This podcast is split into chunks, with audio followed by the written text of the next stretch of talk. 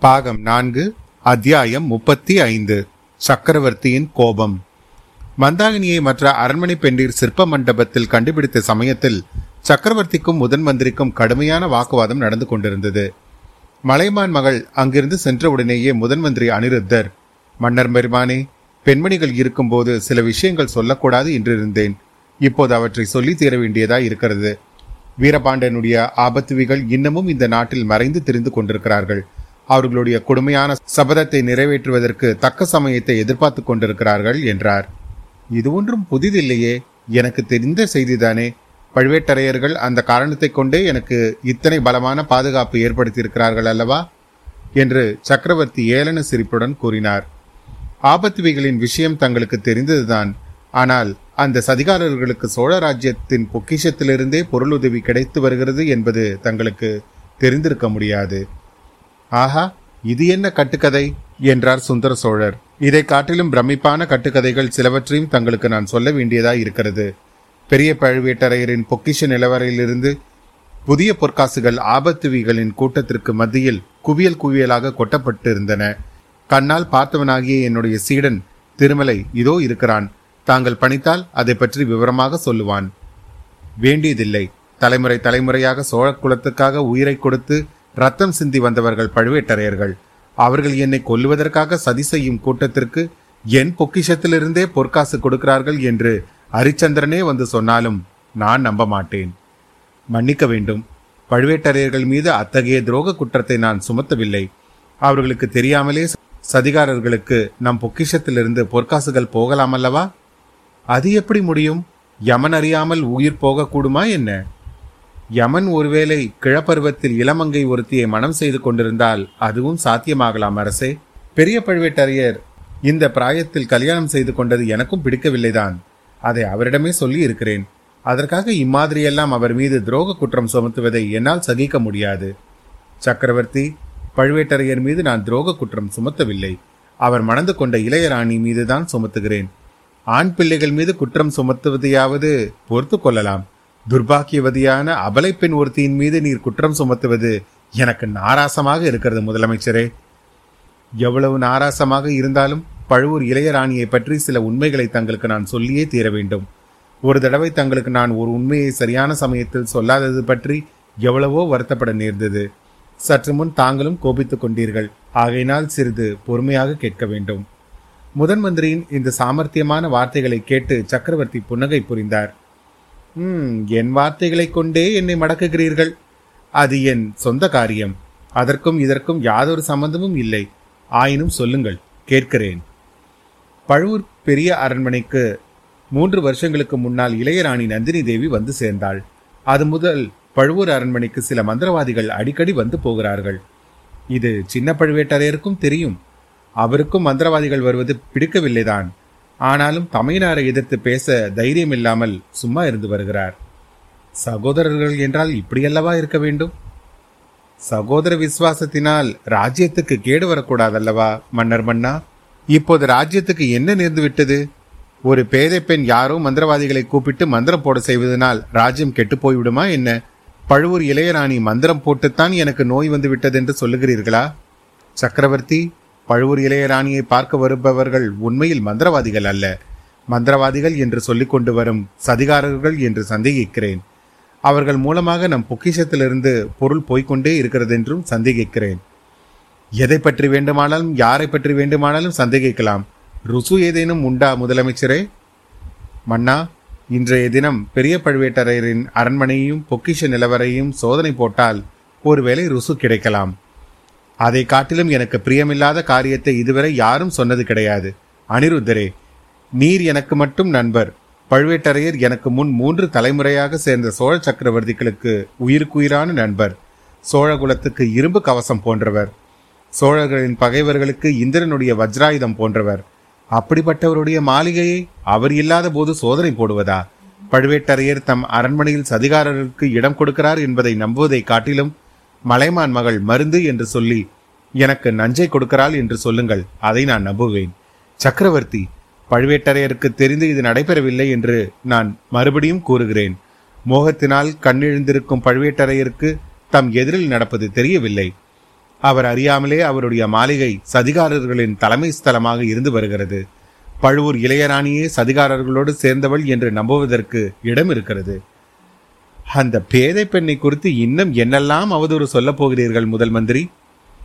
சில நாளைக்கு முன்பு திருப்புறம்பயம் காட்டில் பரிதிவி வீதியின் பள்ளிப்படைக்கு அருகில் நள்ளிரவு வேளையில் மகடாபிஷேக வைபவம் ஒன்று நடந்தது. ஒரு ஐந்து வயது பிள்ளையை சிங்காதனத்தில் உட்கார வைத்து பாண்டிய மன்னன் என்றும் பட்டம் கட்டினார்கள். இந்த மகடாபிஷேக வைபவத்தில் கலந்து கொண்டவர்கள் சோழ குலத்தை அடியோடு நிர்மூலம் செய்வதாகவும் சபதம் எடுத்துக் கொண்டார்கள். முதன் மந்திரி இந்த செய்தியை சொல்லி என்னை பயமுறுத்தலாம் என்று உத்தேசமா? என் கை கால்கள் நடுகும் என்று எதிர்பார்த்தீரா? இல்லை சக்கரவர்த்தி இல்லை. அந்த கேலிக்கூத்தை நான் ஒரு பொருட்டாக எண்ணவில்லை. அப்படி சபதம் எடுத்துக்கொண்ட சதிகாரர்கள் கூட்டத்தில் பழுவூர் இளையராணியும் இருந்தால் என்பதை தங்களிடம் சொல்ல விரும்பினேன். அதையெல்லாம் அருகிலிருந்து பார்த்துவிட்டு வந்து தங்களுக்கு தெரிவித்த புத்திசாலி யார்?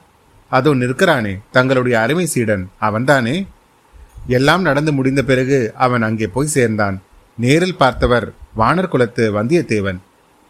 ஓ இங்கே ஒரு தடவை வந்துவிட்டு தப்பி ஓடிப்போனானே போனானே அந்த ஒற்றனையா சொல்லுகிறீர்? அவன் ஒற்றன் அல்ல பிரபு. தங்கள் திருக்குமாரன் ஆதித்த கரிகாலரின் அந்தரங்கத்துக்குரிய நண்பன். கரிகாலனுக்கு இப்படிப்பட்ட அந்தரங்க நண்பர்கள் எத்தனையோ பேர் இருக்கிறார்கள். ஒருவர் சொன்னது போல் இன்னொருவர் சொல்ல மாட்டார்கள். அவன் கூறியது உண்மையாகவே இருக்கட்டும். அதற்காக இப்போது செய்யக்கூடியது ஒன்றுமில்லையே. பெரிய பழுவேட்டரையரும் இங்கே இல்லை. அவருடைய இளையராணியும் இல்லை. அவர்கள் திரும்பி வந்த பிறகு விசாரித்துக் கொள்ளலாம். முதல் மந்திரி பழுவூர் இளையராணியை பற்றி நீங்கள் சொல்ல சொல்ல அத்தகைய அதிசயமான பெண்ணை பார்க்க வேண்டும் என்று எனக்கே ஆர்வம் உண்டாகிவிட்டது. பழுவேட்டரையர் கல்யாணம் செய்து கொண்டு வந்தபோது எனக்கு ஏற்பட்ட அறிவிருப்பினால் அந்த பெண்ணை என் முன்னால் அழைத்து வர வேண்டாம் என்று சொல்லிவிட்டேன். அதனாலேயே அவளுக்கு ஒருவேளை என் பேரில் கோபம் உண்டாகிவிட்டதோ என்னமோ தெரியவில்லை. பெரிய பழுவேட்டரையர் இம்முறை திரும்பி வந்ததும் அவருடைய இளையராணியை அழைத்து வர செய்து அவளுடைய கோபத்தை தீர்க்கப் போகிறேன். சக்கரவர்த்தி நான் விரும்புவதும் அதேதான். நந்தினி தேவியின் கோபத்தை தணிப்பதற்கு இன்னும் முக்கியமான காரணங்களும் இருக்கின்றன. நந்தினி வந்து சேரும் வரையில் ஈழத்து அரசி நமது அரண்மனையில் இருப்பதை அனுமதிக்க வேண்டும். ஆஹா அவளை ஈழத்து அரசியாகவே முடிசூட்டி விட்டீர்கள் அல்லவா? போகட்டும் அவளுக்கும் பழுவூர் ராணிக்கும் என்ன சம்பந்தம்? அதைத்தான் அரசை கண்டுபிடிக்க வேண்டும். இருவரும் நேருக்கு நேர் சந்தித்தால் ஒருவேளை அந்த சம்பந்தம் தெரிய வரலாம். நந்தினி தேவி சோழ குலத்தின் மீது கொண்டிருக்கும் பகையும் ஒருவேளை மாறலாம். மந்திரி ஒரு பெண்ணின் பகையை குறித்து நீங்கள் இவ்வளவு கவலைப்படுவது எனக்கு ஆச்சரியம் அளிக்கிறது நந்தினி தேவியின் பகை குறித்து கவலைப்பட காரணம் இருக்கிறது அரசே. அதை நான் சொல்வது உச்சிதமா இருக்குமா என்று அஞ்சுகிறேன். தாங்கள் சொல்ல தயங்குவதை வேறு யாரிடம் சொல்ல முடியும்? மிச்சம் வைக்காமல் என் சொல்லிவிடுங்கள் என்றார் சக்கரவர்த்தி. முதன் மந்திரி சிறிது யோசனை செய்துவிட்டு கூறினார் மன்னர் பெருமானே இப்போது நான் கூறப்போவது மிக சிக்கலான விஷயம். தங்களுக்கு அது உகந்ததாய் இருக்கக்கூட முடியாது. ஆயினும் பொறுமையுடன் கேட்க வேண்டும். நந்தினி தேவியையும் மந்தாயினி தேவியையும் பார்த்தவர்கள் அனைவரும் அவர்களுடைய தோற்றத்தின் ஒற்றுமையை குறித்து அதிசயிக்கிறார்கள். உலகத்தில் இப்படி எத்தனையோ அதிசயங்கள் இருக்கின்றன. ஒரு மரத்தை போல் இன்னொரு மரம் இருக்கிறது. ஒரு பைத்தியத்தை போல் இன்னொரு பைத்தியம் இருக்கிறது. ஆனால் ஒரு மரம் இன்னொரு மரத்தை போல் வேஷம் போட்டு நடப்பதில்லை. ஒரு பைத்தியம் இன்னொரு பைத்தியத்தின் ஆவியைப் போல் வந்து சக்கரவர்த்தியை இம்சிப்பதில்லை. முதன்மந்திரி என்ன சொல்கிறீர்? மந்தாகினி தேவியின் ஆவி தங்களை இரவு நேரங்களில் வந்து இம்சிப்பதாக எண்ணி தாங்கள் வேதனைப்பட்டு வந்தீர்கள். அவளுடைய ஆவி வரவில்லை அவளே வந்தாள் என்று நீங்கள் சொல்கிறீரா? இல்லை இல்லை. பழுவூர் இளையராணி மந்தாகினியின் ஆவியாக நடித்து தங்களை இம்சித்திருக்க வேண்டும் என்று சொல்கிறேன். சுந்தர சோழர் சிறிது நிமிர்ந்து உட்கார்ந்து கோபவெறி பொங்க நீங்கள் இப்பொழுது சொல்வது மட்டும் உண்மை என்று ஏற்பட்டால் அந்த ராட்சசியை என் கையினாலேயே கழுத்தை நெரித்து என்று கூறுவதற்குள் முதன் மந்திரி குறுக்கிட்டு வேண்டாம் சக்கரவர்த்தி தங்கள் வாயால் அப்படி ஒன்றும் சபதம் கூற வேண்டாம் என்று பரபரப்புடன் சொன்னார். ஏன்? அவள் பேரில் என்ன தங்களுக்கு இவ்வளவு இரக்கம்? என்னை இவ்வளவு தூரம் வேதனைப்படுத்தியவளை என்ன செய்தால் என்ன? என்று சுந்தர சோழர் பொங்கினார். எவ்வளவு கஷ்டப்படுத்தி இருந்தாலும் கஷ்டப்படுத்தியவர் நெருங்கிய பந்துவாக இருக்கும் பட்சத்தில் ஒருவேளை சொந்த புதல்வியாக இருக்கும் பட்சத்தில் என்று முதன் மந்திரி கூறி தயங்கி நின்றார். முதன் மந்திரி இது என்ன பிதற்றல்? சக்கரவர்த்தி தங்களுடைய பொறுமையை உண்மையில் சோதித்து விட்டேன். அதற்காக உசித்தமான தண்டனை எனக்கு கொடுங்கள். ஆனால் நந்தினி தேவியை தண்டிப்பது பற்றி பேச வேண்டாம். நந்தினி தேவி தானதிகாரி பழுவேட்டரையரின் இளையராணி மட்டுமல்ல மூன்று உலகமும் உடைய சுந்தர சோழ சக்கரவர்த்தியின் புதல்வி. அவரை எந்த குற்றத்திற்காக யார்தான் தண்டிக்க முடியும்? என்றார் அனிருத்த பிரம்மராயர். இதை கேட்ட சக்கரவர்த்தி சிறிது நேரம் முதன் மந்திரியை அளவில்லாத வியப்போடு உற்று பார்த்து கொண்டு பிறகு கலீர் என்று சிரித்தார். சக்கரவர்த்தி இன்றைக்கு மிக சுபதினம். இரண்டு தடவை தாங்கள் சிரிக்க கேட்டேன் என்றார் அனிருத்தர். பிரம்மராயரே இந்த அரண்மனையில் இப்போது ஒரு பெண் பைத்தியம்தான் இருக்கிறது என்று நினைத்தேன். நீர் அவளை விட பெரிய பைத்தியம் என்று இப்போதுதான் அறிந்தேன். அவள் பேசாத ஊமை பைத்தியம் நீர் பேசி பிதற்றும் பைத்தியம் என்று கூறிவிட்டு சுந்தர சோழர் மறுபடியும் நினைத்து நினைத்து சிரித்தார். அத்தியாயம் முப்பத்தி ஐந்து நிறைவுற்றது. பாகம் நான்கு அத்தியாயம் முப்பத்தி ஆறு பின்னிரவில்.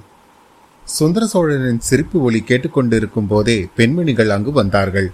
முன்னால் மகாராணியும் அவருக்கு பின்னால் குந்தவை ஒரு பக்கமும் வானதி ஒரு பக்கமும் பிடித்து இழுத்து கொண்டு வர மந்தாகினியும் அவர்களுக்கு பின்னால் பூங்கொழியும் ஒரு தாதி பெண்ணுமாக ஊர்வலம் போல் வந்தார்கள். சுந்தர சோழரின் சிரிப்பு அவர்களுக்கு சிறிது குதூகலத்தை உண்டு பண்ணியிருந்தது. மந்தாகினி அவரை ஒரு கணம் நிமிர்ந்து பார்ப்பதும் மறுகணம் குனிந்து தரையை பார்ப்பதுமாய் இருந்தாள். அவளுடைய அலங்காரம் இப்போது பூரணமடைந்திருந்தது. அதற்காகவே சிற்றரசர்கள் தங்கள் மகளிரை இளைய பிராட்டியின் தோழியாய் இருப்பதற்கு பழையாறைக்கு அனுப்புவது வழக்கம். குந்தவை தன் முழு திறமையையும் ஊமை ராணியை அலங்கரிப்பதில் பயன்படுத்தியிருந்தாள். அடி உள்ளத்தில் தோன்றிய ஏதோ ஒரு உரு தெரியாத உணர்ச்சியால் மந்தாகினியின் தலை கூந்தலை நந்தினியைப் போல் ஆண்டாள் கட்டுடன் அலங்கரித்திருந்தாள். அந்த அலங்காரம் முடிந்ததும் பெண்கள் எல்லோருமே அவள் தத்ரூபமாக நந்தினியைப் போல் இருந்தது தெரிந்துவிட்டது. காட்டிலே அலைந்து திரிந்த தேக ஆரோக்கியமுள்ள மாதரசி ஆதலால் பிராயத்திலே இருபத்தைந்து வருஷம் வித்தியாசம் கூட தெரியவில்லை. இவ்வாறு அரைநூல் பிரவேசித்த பெண்களின் ஊர்வலத்தை சக்கரவர்த்தி பார்த்தார். அவருடைய சிரிப்பு அந்த க்ஷணமே நின்றுவிட்டது. மந்தாகினியின் புதிய தோற்றம் அவருக்கே அளவில்லாத பிரமிப்பை அளித்தது. தாம் கண்முன்னால் நிற்பது உண்மைதானா என்று சந்தேகிப்பவர் போல் கண்களை கையினால் சிறிது மூடிக்கொண்டும் பின்னர் திறந்தும் உற்று உற்று பார்த்தார். சற்று முன்னால் முதன் மந்திரி சொல்லிக் கொண்டிருந்த விவரங்கள் எல்லாம் அவர் மனதில் பதிந்திருந்தன. சில காலமாக நள்ளிரவில் தன் எதிரை தோன்றி தன்னை வருத்திய பெண் உருவத்துக்கும் மந்தாகினியின் உருவத்துக்கும் உள்ள ஒற்றுமை அவருக்கு நன்கு புலனாயிற்று. அதே சமயத்தில் சில வேற்றுமைகள் இருப்பதையும் கவனித்துக் கொண்டார். இதை பற்றிய மர்மத்தை முழுவதும் ஆராய்ந்து உண்மையை அறிய வேண்டும் என்ற ஆசை அவர் உள்ளத்திலும் உதயமாயிற்று. மந்தாகினி மீது அவருக்கு முதலில் ஏற்பட்டிருந்த அருவறுப்பு அப்படியே மாறாமல் இருந்தது. ஆனால் அதை வெளியில் காட்டிக்கொள்ளாமல் இருக்க தீர்மானித்தார். அனிருத்தரிடம் அவர் முதன் மந்திரி சற்று முன் உங்களை நான் பைத்தியம் என்றேன். பிரம்மை பைத்தியம் எல்லாம் எனக்கு தான் என்று தோன்றுகிறது. இனிமேல் தினந்தோறும் வைத்தியன் வந்து என்னை பார்ப்பது மட்டும் போதாது. மாந்திரிகர்களையும் அனுப்பி வைக்க வேண்டியதுதான். பழுவூர் இளையராணியை பார்க்க வரும் மந்திரவாதியை பிடித்து அனுப்பி வைத்தால் கூட பரவாயில்லை என்றார் மெல்லிய குரலில் அரசர். அனிருத்தரின் உள்ளத்தில் ஒரு சிறிய துணுக்கம் ஏற்பட்டது. அந்த மந்திரவாதிகளில் எவனும் சக்கரவர்த்தியை நெருங்காமல் இருக்கட்டும் என்று மனதிற்குள் வேண்டிக் கொண்டார். பிறகு மன்னர் பெருமானே மந்திரவாதிகள் எதற்கு? வேறு மந்திரம்தான் எதற்கு? ஸ்ரீமன் நாராயணனுடைய திருநாமத்தை விட சக்தியுள்ள மந்திரம் வேறொன்றும் இல்லையே என்றார். குந்தவை பிராட்டி அப்பா என்னை அழைத்து வர சொன்னீர்களாமே? பழையாறைக்கு போக வேண்டும் என்று கூறினீர்களாமே? நாங்கள் எல்லோரும் போகலாமா? என்றாள். சுந்தர சோழர் அதற்கு மறுமொழி சொல்லாமல் முதன் மந்திரியை பார்த்து அனிருத்தரே நான் என் கருத்தை மாற்றிக்கொண்டேன். இந்த பெண்கள் எதனாலோ ஒரே உற்சாகமாக இருக்கிறார்கள். வீட்டுக்கு புதிய மருமகள் வந்தது போல் கழிப்படைந்திருக்கிறார்கள் இச்சமயம் அவர்களை பிரிக்க எனக்கு விருப்பமில்லை. தாங்கள் சற்று முன் சொன்னது போல் இவர்கள் எல்லோரும் சில நாள் இங்கேயே தங்கியிருக்கட்டும்.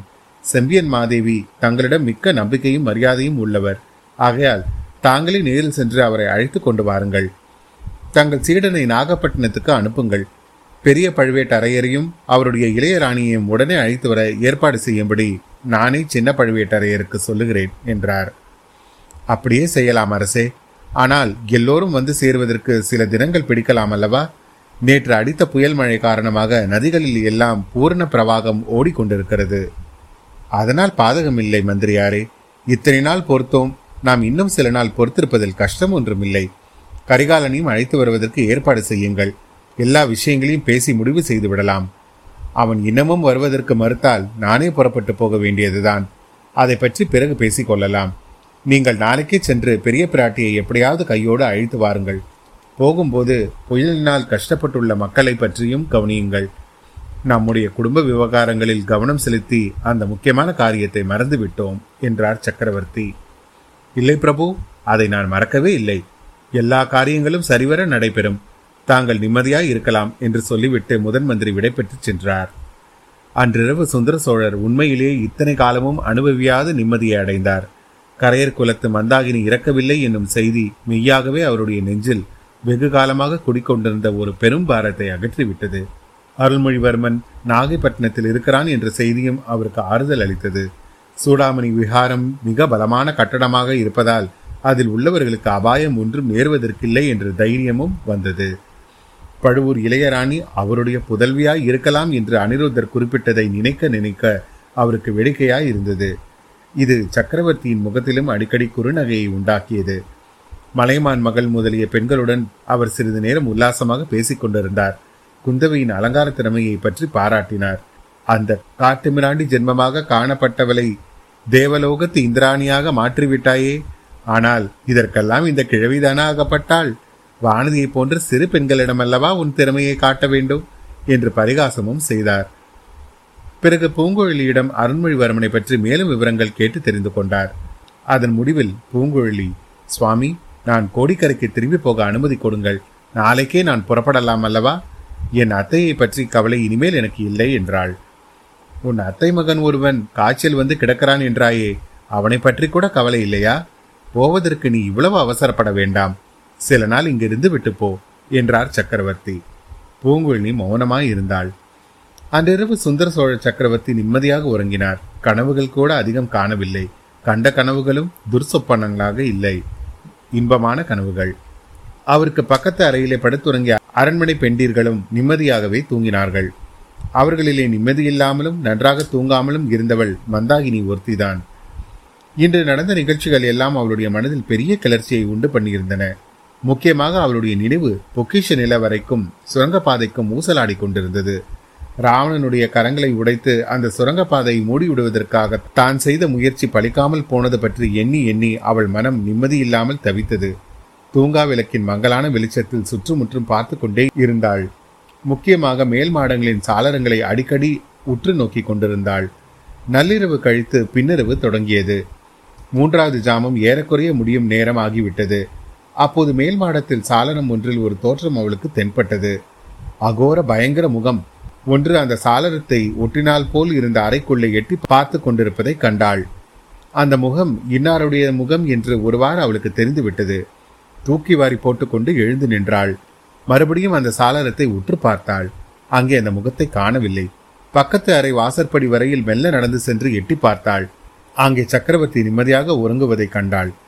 அந்த அறையின் மேல் மாட சாளரங்களையும் உற்று பார்த்தாள். ஒன்றும் தெரியவில்லை. திரும்பி வந்து சிறிது சத்தம் செய்யாமல் பூங்கொழியை கையினால் தொட்டு அசைத்து எழுப்பினாள். அசந்து தூங்கிய பூங்கொழி கண் விழித்தாள். ஊமை ராணியின் முகத்தோற்றத்தை கண்டு திடுக்கிட்டாள். ஊமை ராணி சமங்கியினால் தன்னை தொடர்ந்து வரும்படி அவளிடம் சொன்னாள். அத்தையிடம் அளவில்லாத பக்தி விசுவாசம் வைத்திருந்த பூங்கொழியும் சத்தம் செய்யாமல் எழுந்து அவளை பின்பற்றி சென்றாள். மந்தாகினி சிற்ப மண்டபத்தை நோக்கி சென்றாள். போகும்போது நடைபாதையில் எரிந்து கொண்டிருந்த தூங்கா விளக்கு ஒன்றை கையில் எடுத்துக்கொண்டு நடந்தாள். சிற்ப மண்டபத்தை அடைந்ததும் பூங்குழிக்கு சிறிது கவலை உண்டாயிற்று. மறுபடியும் இவள் ராவண சிற்பத்தை உடைக்கப் போகிறாளா என்ன? அப்படியானால் இதனால் ஏற்படும் சத்தத்தில் அரண்மனையில் உள்ளவர்கள் அத்தனை பேரும் வீழ்த்துக் கொள்வார்களே. தன் அத்தை பைத்தியக்காரிதான் என்று ஊர்ஜிதமல்லவா ஆகிவிடும். அத்தை அந்த முயற்சியில் இறங்கினால்தான் அதை அத்தை அந்த முயற்சியில் இறங்கினால் தான் அதை தடுத்தே ஆக வேண்டும். சுத்தியை பலவந்தமாக பிடுங்கியாவது தடுத்தாக வேண்டும். இப்படி எண்ணிக்கொண்டே அத்தையை பின்தொடர்ந்து சிற்ப மண்டபத்திற்குள் பூங்குழலி பிரவேசித்தாள். ஆ இது என்ன? அந்த ராவண சிற்பத்தின் தலை ஒன்று அசைகிறதே. இல்லை இல்லை. ராவணன் தலை அசையவில்லை. ராவணனுடைய தலைகளும் மேலே உள்ள கைலாச மலைக்கு மத்தியில் வேறொரு மனிதனின் தலை மாதிரி தெரிகிறதே. உடனே அது மறைந்து விட்டதே. வீண் பிரம்மை. தூக்க கலக்கம் விளக்கின் ஒளியில் உண்டாகும் சிற்பங்களின் நிழல் தோற்றமாய் இருக்க வேண்டும். மந்தாகினிக்கும் அந்த தோற்றம் புலப்பட்டதோ என்னமோ தெரியவில்லை. ஆனால் அவள் ராவணன் சிலையை நோக்கித்தான் சென்றாள். நல்ல வேளையாக பக்கத்தில் இருந்த சுத்தியின் மீது அவள் கவனம் செல்லவில்லை.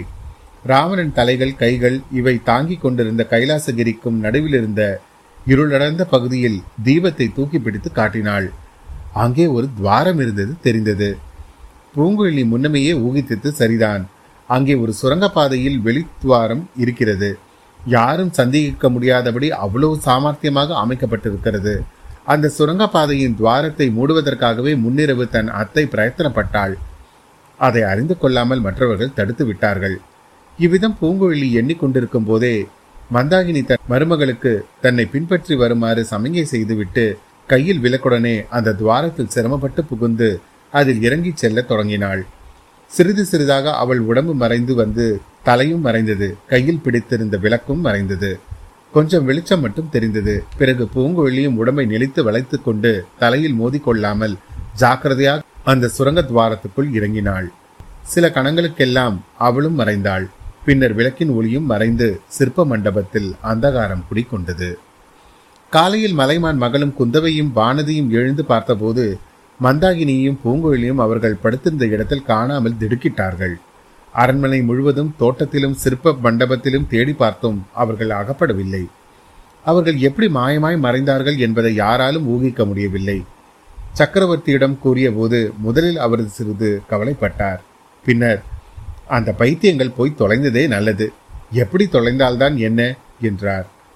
எனினும் அவர் உள்ளத்தில் உள்ளே இனம் தெரியாத கவலையும் பயமும் குடிக்கொண்டன அத்தியாயம் முப்பத்தி ஆறு நிறைவுற்றது. மீண்டும் உங்களை அடுத்த அத்தியாயத்தில் சந்திக்கும் வரை உங்களிடமிருந்து விடைபெறுவது உங்கள் அசோக். நன்றி வணக்கம்.